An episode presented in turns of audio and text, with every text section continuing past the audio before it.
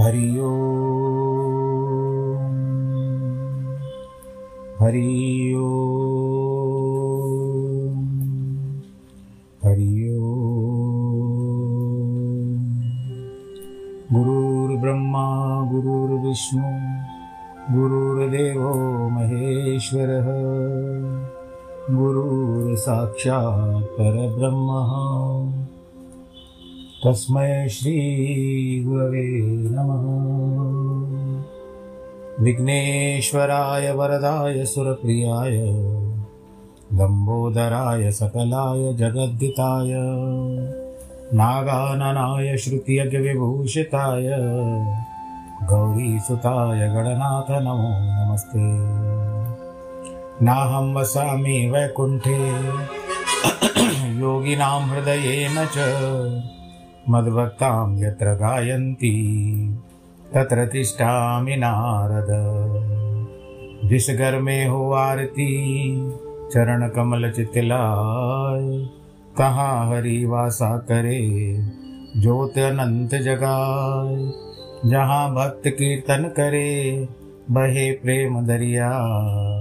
कहाँ हरि श्रवण करे, सत्यलोक से आए सब कुछ दीना आपने।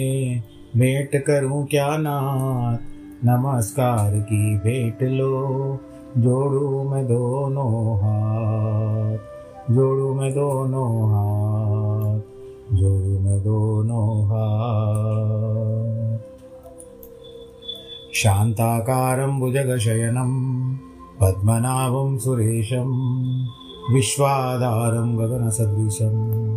मेघवर्णं शुभाङ्गं लक्ष्मीकान्तं कमलनयनं योगिविरदानगम्यं वंदे विष्णुं भवभयहरं सर्वलोकैकनाथं मङ्गलं भगवान् विष्णु, मङ्गलं गरुडध्वज। मङ्गलं पुण्डरीकाक्ष, मङ्गलाय स्तनोहरि। सर्वमङ्गलमाङ्गल्ये शिवे सर्वार्थसाधिके। शरण्ये त्र्यम्बके गौरी। नारायणी नमोऽस्तु नारायणी नमोऽस्तु नारायणी नमोऽस्तु ते। श्रीमन्नारायण, नारायण नारायण।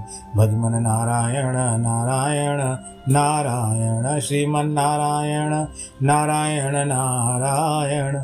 लक्ष्मीनारायण, नारायण। नारायण, जय जय नारायण नारायण नारायण भजमन नारायण नारायण नारायण।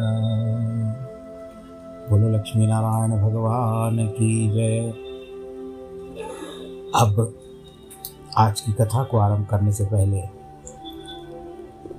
कल के प्रसंग से लेकर के चलते हैं कि आप लोगों ने सुना कि किस तरह से वो जो दस्यु था, डाकू था, वो उतंक के पास आकर के ढीला पड़ गया और उनका ज्ञान सुनने के पश्चात मुक्ति को पा गया। उतंक ने भी भगवान जी की बहुत प्रार्थना की। भगवान जी भी उसके ऊपर प्रसन्न हुए, नारायण जी से और उन्होंने उसको साक्षात दर्शन दिया। ऐसी बेला तो सबको चाहिए ना। कोई नहीं, कौन नहीं चाहेगा कि भगवान जी अंत समय में आप मेरे समक्ष रहे। प्रार्थना करना चाहिए है तो डोरी उसके ही हाथ में। पर एक बात है, आपकी निरंतर प्रार्थना से निश्चय ही भगवान उस समय आपको स्वयं लेने आ सकते हैं। तो यदि आपके मन में ये विश्वास है उस विश्वास को लेकर के चलिए। और किसी न किसी रूप में मतलब किसी न किसी ने साक्षात चाहिए, क्योंकि फिर मेरा, हमारा मन वहाँ चला जाएगा। किसी न किसी रूप में नहीं आना चाहिए। या तो आप भी इस समय, ऐसा भी भगवान कर सकते हैं कि आपको उस समय में नाम याद कराने के लिए, अरे नारायण को याद करो, नारायण को याद करो, भगवान भी आ सकते हैं। पर फिर भी साक्षात दर्शन साक्षात दर्शन। वो चतुर्भुजी स्वरूप शंख चक्र गदा पद्म धारण किए वनमाला श्याम वर्ण भगवान जी का किरीट मुकुट कुंडल कानों में। वो पीताम्बरधारी भगवान जी वैजंती माला धारण की शायद कह दिया। ऐसा स्वरूप तिलक लगा हुआ है। भगवान जी और बड़ी मुस्कुराते हुए हमारे समक्ष ठहरे हुए और उस समय हमारे मुख से यही निकल रहा है, ओम नमो भगवते वासुदेवाय। ओम नमो नारायणाय। श्रीमद् भागवत में बताया गया है कि भगवान जी को ध्यान करना हो तो सर्वतः प्रथम आप भगवान के चरणों से आरंभ करिए। मुख पे अंत में जाइए। हरे सभी अंगों का ध्यान करते करते अंत समय में मुख पर क्योंकि मुख पर ही केंद्रित होता है से और दर्शन सर्वांग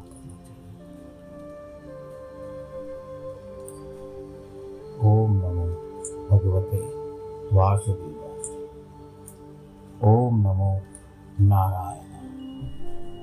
ओम नमो नारायण।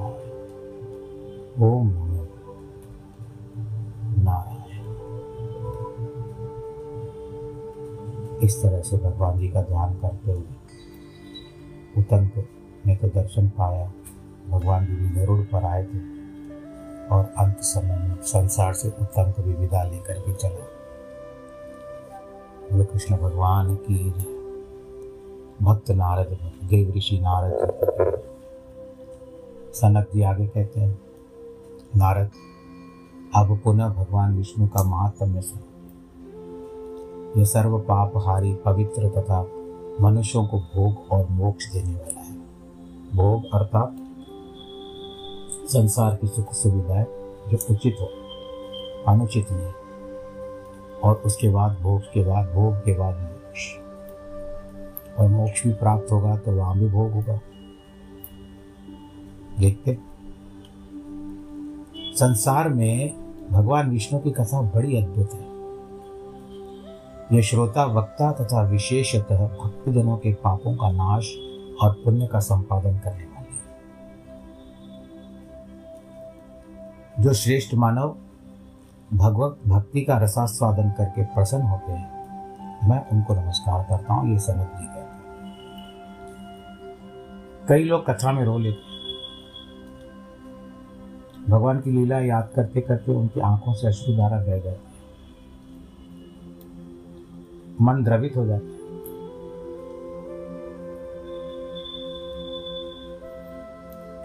इसके लिए, क्योंकि उनका संग करने से भी साधारण मनुष्य भी मोक्ष का भागी हो सकता जो संसार सागर के पार जाना चाहता हो, वह भगवत भगवत भक्तों के भक्तों की सेवा करे, क्योंकि वे सब पापों को हर लेने वाले हैं। दर्शन, स्मरण, पूजन, ध्यान, अथवा प्रणाम मात्र कर लेने पर भगवान गोविंद दुष्कर भव सागर से पार उतार देते हैं। बोलो, नारायण भगवान की जय। जो सोते, खाते, चलते, ठहरते, उठते, बोलते हुए श्री भगवान विष्णु के नाम का चिंतन करते हैं उसे प्रतिदिन बारंबार नमस्कार है। जिनका मन भगवान विष्णु की भक्ति में अनुरक्त है, उनका अहोभाग्य। अहोभाग्य। क्योंकि योगियों के लिए भी दुर्लभ मुक्ति उन भक्तों के हाथ में ही रहती है। हे नारद, जानकर या बिना जाने में भी जो लोग भगवान की पूजा करते हैं, उन्हें अविनाशी भगवान नारायण अवश्य मोक्ष दे देते हैं और दूर क्यों जाए, हम अजामिल को ही कर लेते हैं। ना लिया बेटे का नाम, पर मिल गया उसको वैकुंठ धाम। श्रीमद भागवत में कथा आती है और अन्य पुराणों में भी कथा आती है अजामिल की। उन्हें अविनाशी भगवान नारायण अवश्य मोक्ष देते हैं, जब भाई बंधु अनित्य हैं, धन वैभव भी सदा रहने वाला नहीं है, मृत्यु सदा समीप खड़ी है, यह सोचकर धर्म का संचय करना चाहिए या नहीं करना चाहिए, मैं आपसे पूछता हूँ। धन का संचय कर लिया, वो धन आपको एक दिन अपनी संतानों में बांटना ही पड़ेगा, जब आपकी आयु होगी, जितनी भी पुत्रियाँ पुत्र हैं, उन सबको बांटना पड़ेगा, तेरे हिस्से में ये आया, तेरे हिस्से में ये आया। आप अपने लिए क्या रखोगे? जो रखो, उचित समय के लिए रखो। कई लोग तो अपने अंतिम संस्कार के भी रखते जाते हैं। कि बच्चों, ये पंडित जी से कहना कि अंतिम संस्कार का ये है, आप अम्मा, इसी से मेरा अंतिम संस्कार करें ऐसे भी संसार में लोग हैं।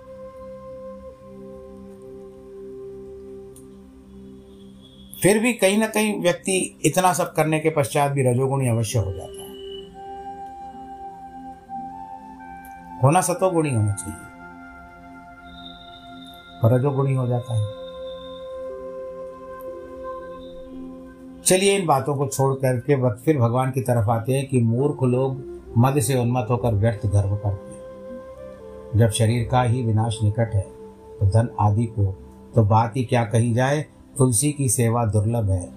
साधु पुरुषों का संग दुर्लभ है और संपूर्ण भूतों के प्रति दया भावी किस बिरले को ही सुलभ होता है। तुलसीदास जी ने स्व क्या कहा है कि तुलसी तुलसी करत सभी, तुलसी बन की घास। राम की कृपा जब भई तो बन गए तुलसीदास। जगदीश्वर हरि ईश्वर हरि की पूजा करो। जो हरण करने वाले हैं पापों को। इस शरीर को पाकर के व्यर्थ मत गवाओ भले विद्वान हो, चाहे नादान हो। मनुष्य यदि दुस्तर भवसागर को पार जाना चाहता है तो वह भगवान के भजन में तत्पर हो जाए। यही रसायन है। यही औषधि है। भगवान गोविंद का अवश्य नाम लो, मित्र। इस कार्य में विलंब न करो, क्योंकि यमराज का नगर निकट ही है। पहले फिर वहीं चले जाओगे आप। जो महात्मा पुरुष सबके आधार संपूर्ण जगत के कारण समस्त प्राणियों के अंतर्यामी भगवान विष्णु की शरण ले चुके हैं, वे निसंदेह कृतार्थ हो चुके हैं। आज हम उन भक्तों के नाम लेते हैं, जो संतों के नाम लेते हैं। तारा है सारा जमाना, प्रभु हमको भी तारो। कोई तो करके बहाना, प्रभु हमको भी तारो। ऐसे तारो जैसे द्रुपदा को तारा। साड़ी का करके बहाना प्रभु हमको बितारो। तो ये सारी बातें ये भक्त कर चुके हैं कर्म। उन्होंने भगवान के प्रति निष्ठा रखी आशा, आस्था रखी है, विश्वास रखा है। इसके लिए नैष्टिक हुए हैं।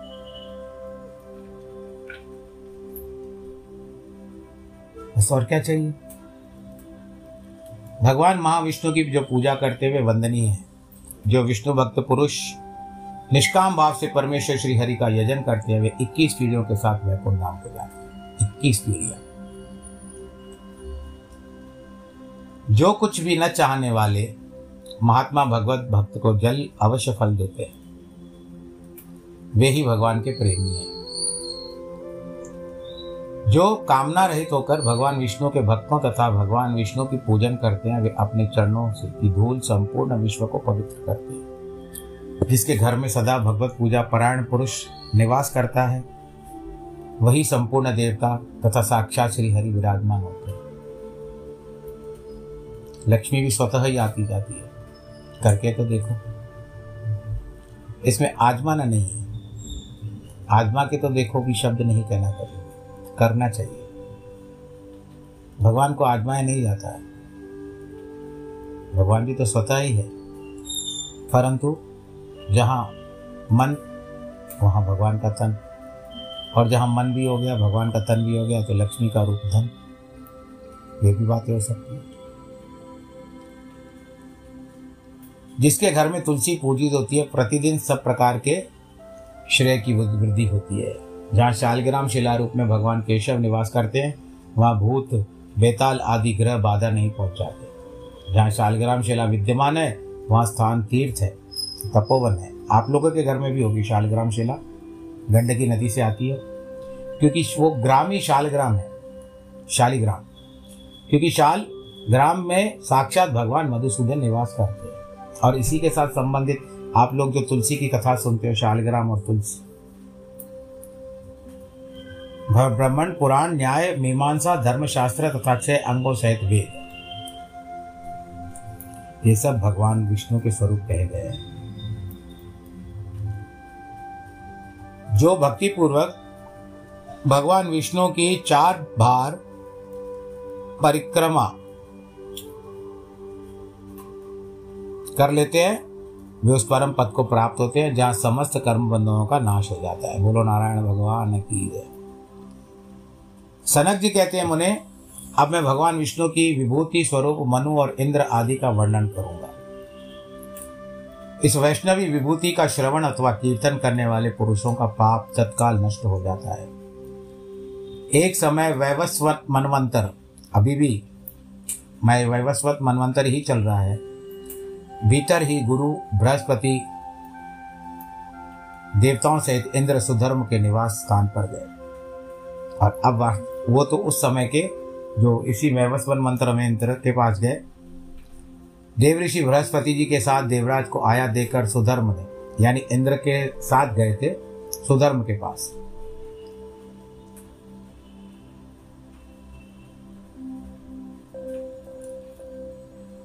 उनकी यथा योग्य पूजा की। सुधर्म से पूजित होकर इंद्र ने विनय पूर्वक कहा, विद्वन यदि आप बीते हुए ब्रह्मकल्प का वृतांत जानते हैं तो बताइए। मैं यही पूछने के लिए गुरु जी के साथ आया हूँ। देवराज इंद्र के ऐसे कहने पर सुधर्म हंस पड़ा और बताते हैं कि इंद्र एक हज़ार चतुर्युगी ब्रह्मा जी का एक दिन होता है।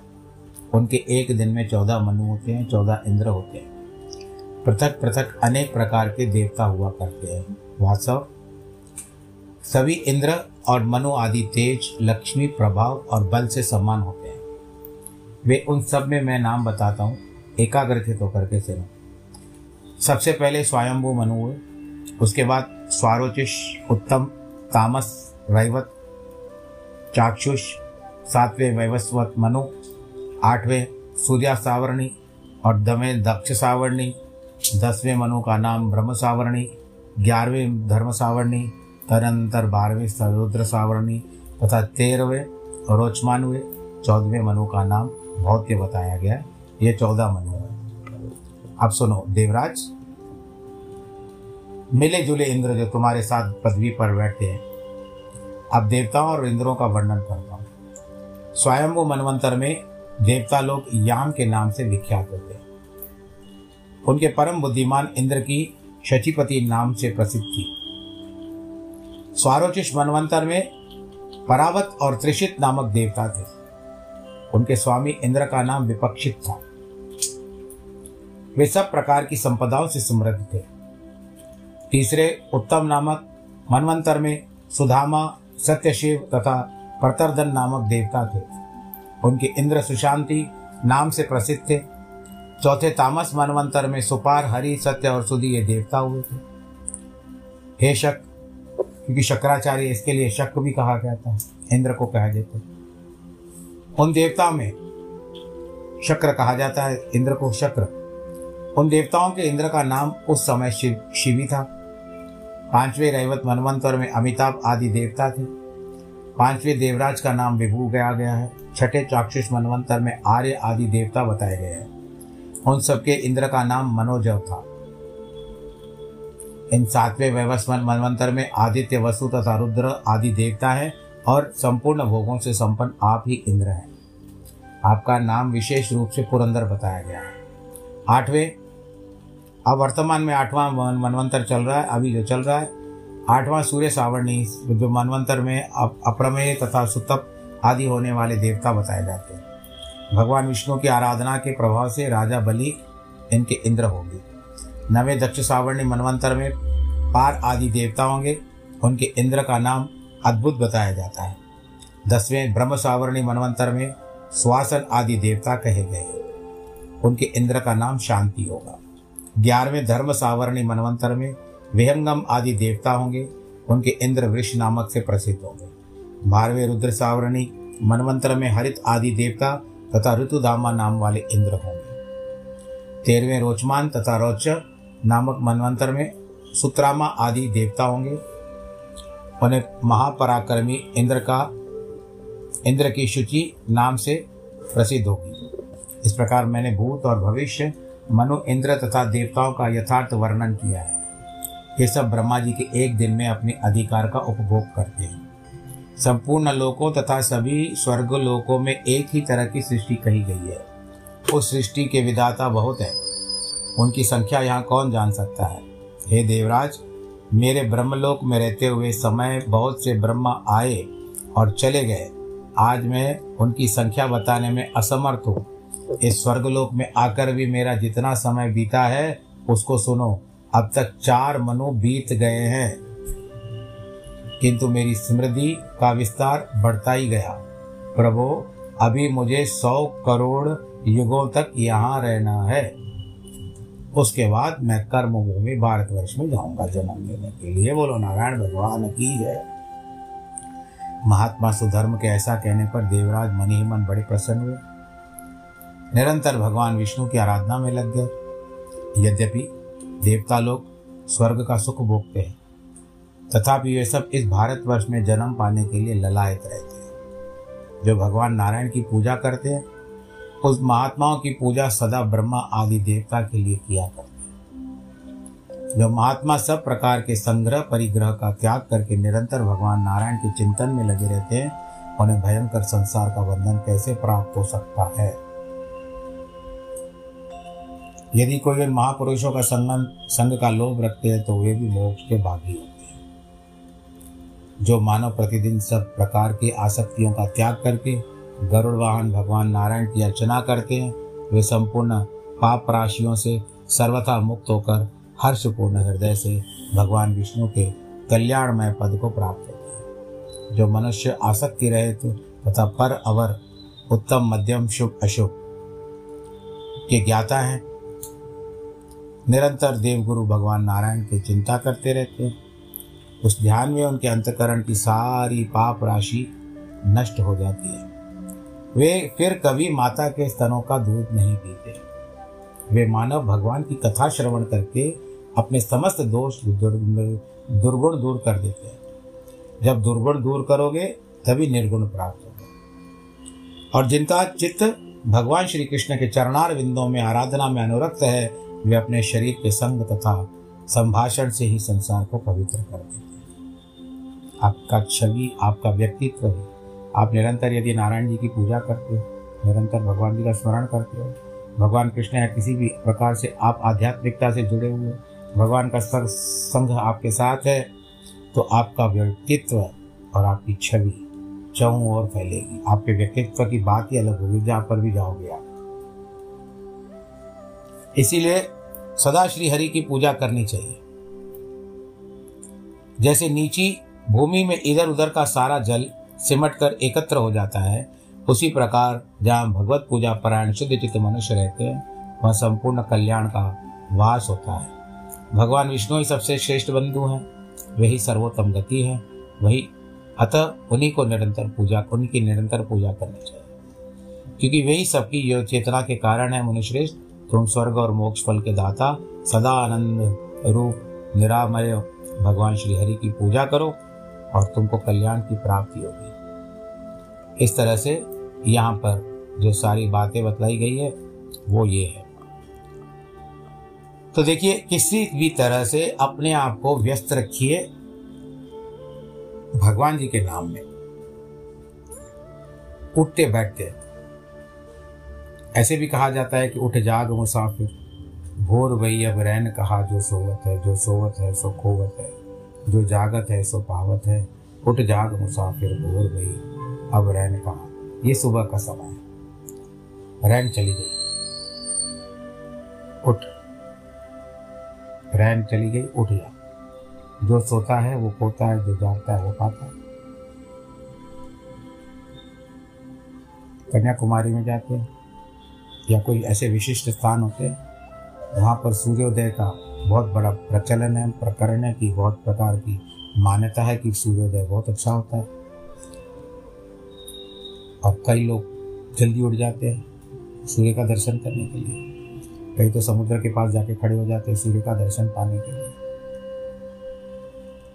तो जो होटल में भी रहते हो, धर्मशाला में रहते हो, जहाँ पर वहाँ पर सचेत किया जाता है कि यहाँ पर इतने बजे सूर्योदय होगा, आप इतने बजे उठ जाइएगा और या तो आपकी खिड़की है, द्वार है, जो भी है, यहाँ से देख सकते हो, अथवा आप समुद्र किनारे भी जा सकते हो, वहाँ पर से आपको आलिशान सूर्य का दर्शन और जो नहीं उठा उस समय में, सूर्योदय का उचित समय जो है, जहाँ पर मान्यता है कि सूर्योदय बहुत अच्छा होता है। और कभी कभी कहीं पर सूर्यास्त भी बताया जाता है तो सूर्यास्त भी बहुत अच्छा होता है। तो ऐसे लोग यदि उस अवसर का लाभ नहीं प्राप्त करेंगे, उस समय वहाँ पर उपस्थित नहीं रहेंगे, वो दर्शन नहीं करेंगे। तब तो ये गाना गा सकते हो आप, उठ जाग मुसाफिर भोर हुई तो उठ मुसाफिर ही है हम यात्री है पग पग पर चलना है पथ पथ पर कांटे हैं बिखरे हुए इनको पार करना है हरिनाम लेना है। तभी जा करके कुछ मुक्ति का रास्ता निकल सकता है। जब तक परीक्षा नहीं दोगे तो सफल कैसे बनाओगे इसके लिए कर्म में, में हो कर्म में हो तो साथ में धर्म में भी मिल जाओ उसके बाद अपने आप जैसे जैसे धर्म की ओर बढ़ते जाओगे, वैसे वैसे कर्म आपके कम होते जाएँगे। कोई भी ऐसा तो कर्म तो करना ही चाहिए भाई। कर्म क्या होते हैं?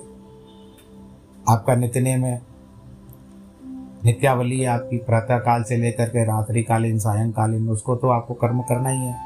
पुरुषार्थ तो आपको करना ही है। अर्थ, काम, मोक्ष तो है ही है। मोक्ष आखिरी में आएगा। अर्थ और काम के बीच में आपके दो जो चक्र हैं, फीते हैं, पहिए हैं, वो चलते रहते हैं। इसके साथ हैंडल जो है, वो है धर्म। का उस हैंडल को पकड़ लो, धर्म की राह चलो, साइकिल ही ले लीजिए। पैर कर्मों से पैदल, जो पैडल मारते हैं, पैरों से तो ये चार पदार्थ है आपके पास। धर्म, अर्थ, काम, मोक्ष। हैंडल को सही जगह ले जाओगे तो जहाँ पहुँचना होगा आपको पहुँच सकते हैं। परंतु तीव्रता भी मत दिखाइए। यानी आज किया तो कल भगवान के दर्शन होंगे, ऐसा नहीं है। समय बहुत लेता है। इसके लिए कलयुग में हरे नाम हरे नाम हरे नाम केवलम। कलो नास्ती कलो नास्ती कलो नास्ती गति था कलयुग केवल नाम आधार, सुमर सुमर न उतरे पाया। ये चार पदार्थों में अपने कर्म के हिसाब से चलते रहिए। धर्म, अर्थ, काम, मोक्ष, कैसे आप लेते हो उसको ध्यान से लेती है और अपने आप स्वतः ही आपके ऐसा ऐसा वातावरण बन जाएगा, ऐसा वातावरण बन जाएगा कि स्वयं नारायण। तो उसके लिए कहा जाता है ना उर्दू में कहा जाता है कि खुद ही को कर इतना बुलंद, खुद ही को कर इतना बुलंद तेरी कि तेरी हर तकदीर से पहले खुदा तुझसे पूछे कि बता तेरी रजा क्या है। ऐसा करिए। जब आए संसार में, जग हंसा तुम रो, ऐसी करनी कर चलो। जग तुम हंसो, जग रो। आपसे लोग बिछोड़ना ना चाहें। ऐसे कर्म करके चलो, ऐसी करनी करके चलो। तभी लगेगा कि हाँ और आपके जो पद चिन्ह है, आपकी जो स्मृतियाँ हैं, वर्षों तक ना भूले लोग। आप ऐतिहासिक रूप में अपना नाम कमा के परंतु वो सब करने आपको ही है।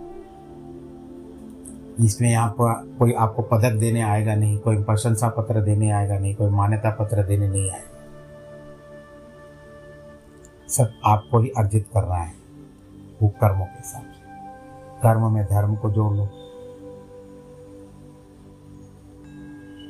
धर्म से अपने कर्म को करते जाओ। उचित धर्म करो, उचित कर्म करो तो बस उसके बाद भूल जाओ क्या करना है। एक बार रजिस्ट्री हो गई आपके ऊपर। वैकुंठ में तो बस सवाल ही नहीं पैदा होता, प्रश्न ही नहीं होता। तो इस कथा के प्रसंग को हम आज यहाँ पर विश्राम देते हैं। बुधवार का दिन है आज। और आज जो तारीख आएगी, वो आएगी छब्बीस तारीख। ईश्वर साक्षी रहेगा आपके साथ। कर्म करते रहो, क्योंकि ईश्वर तो साक्षी है ही सब कर्मों का। देखने वाला, लाख आँखों से तुझको प्यारे देखता है। जानने वाला सब कुछ जाने मुख से कुछ नहीं कहता है, कुछ नहीं कहता, परंतु उसकी लाठी में आवाज़ नहीं होती। चलती है तो एक बार चलती है।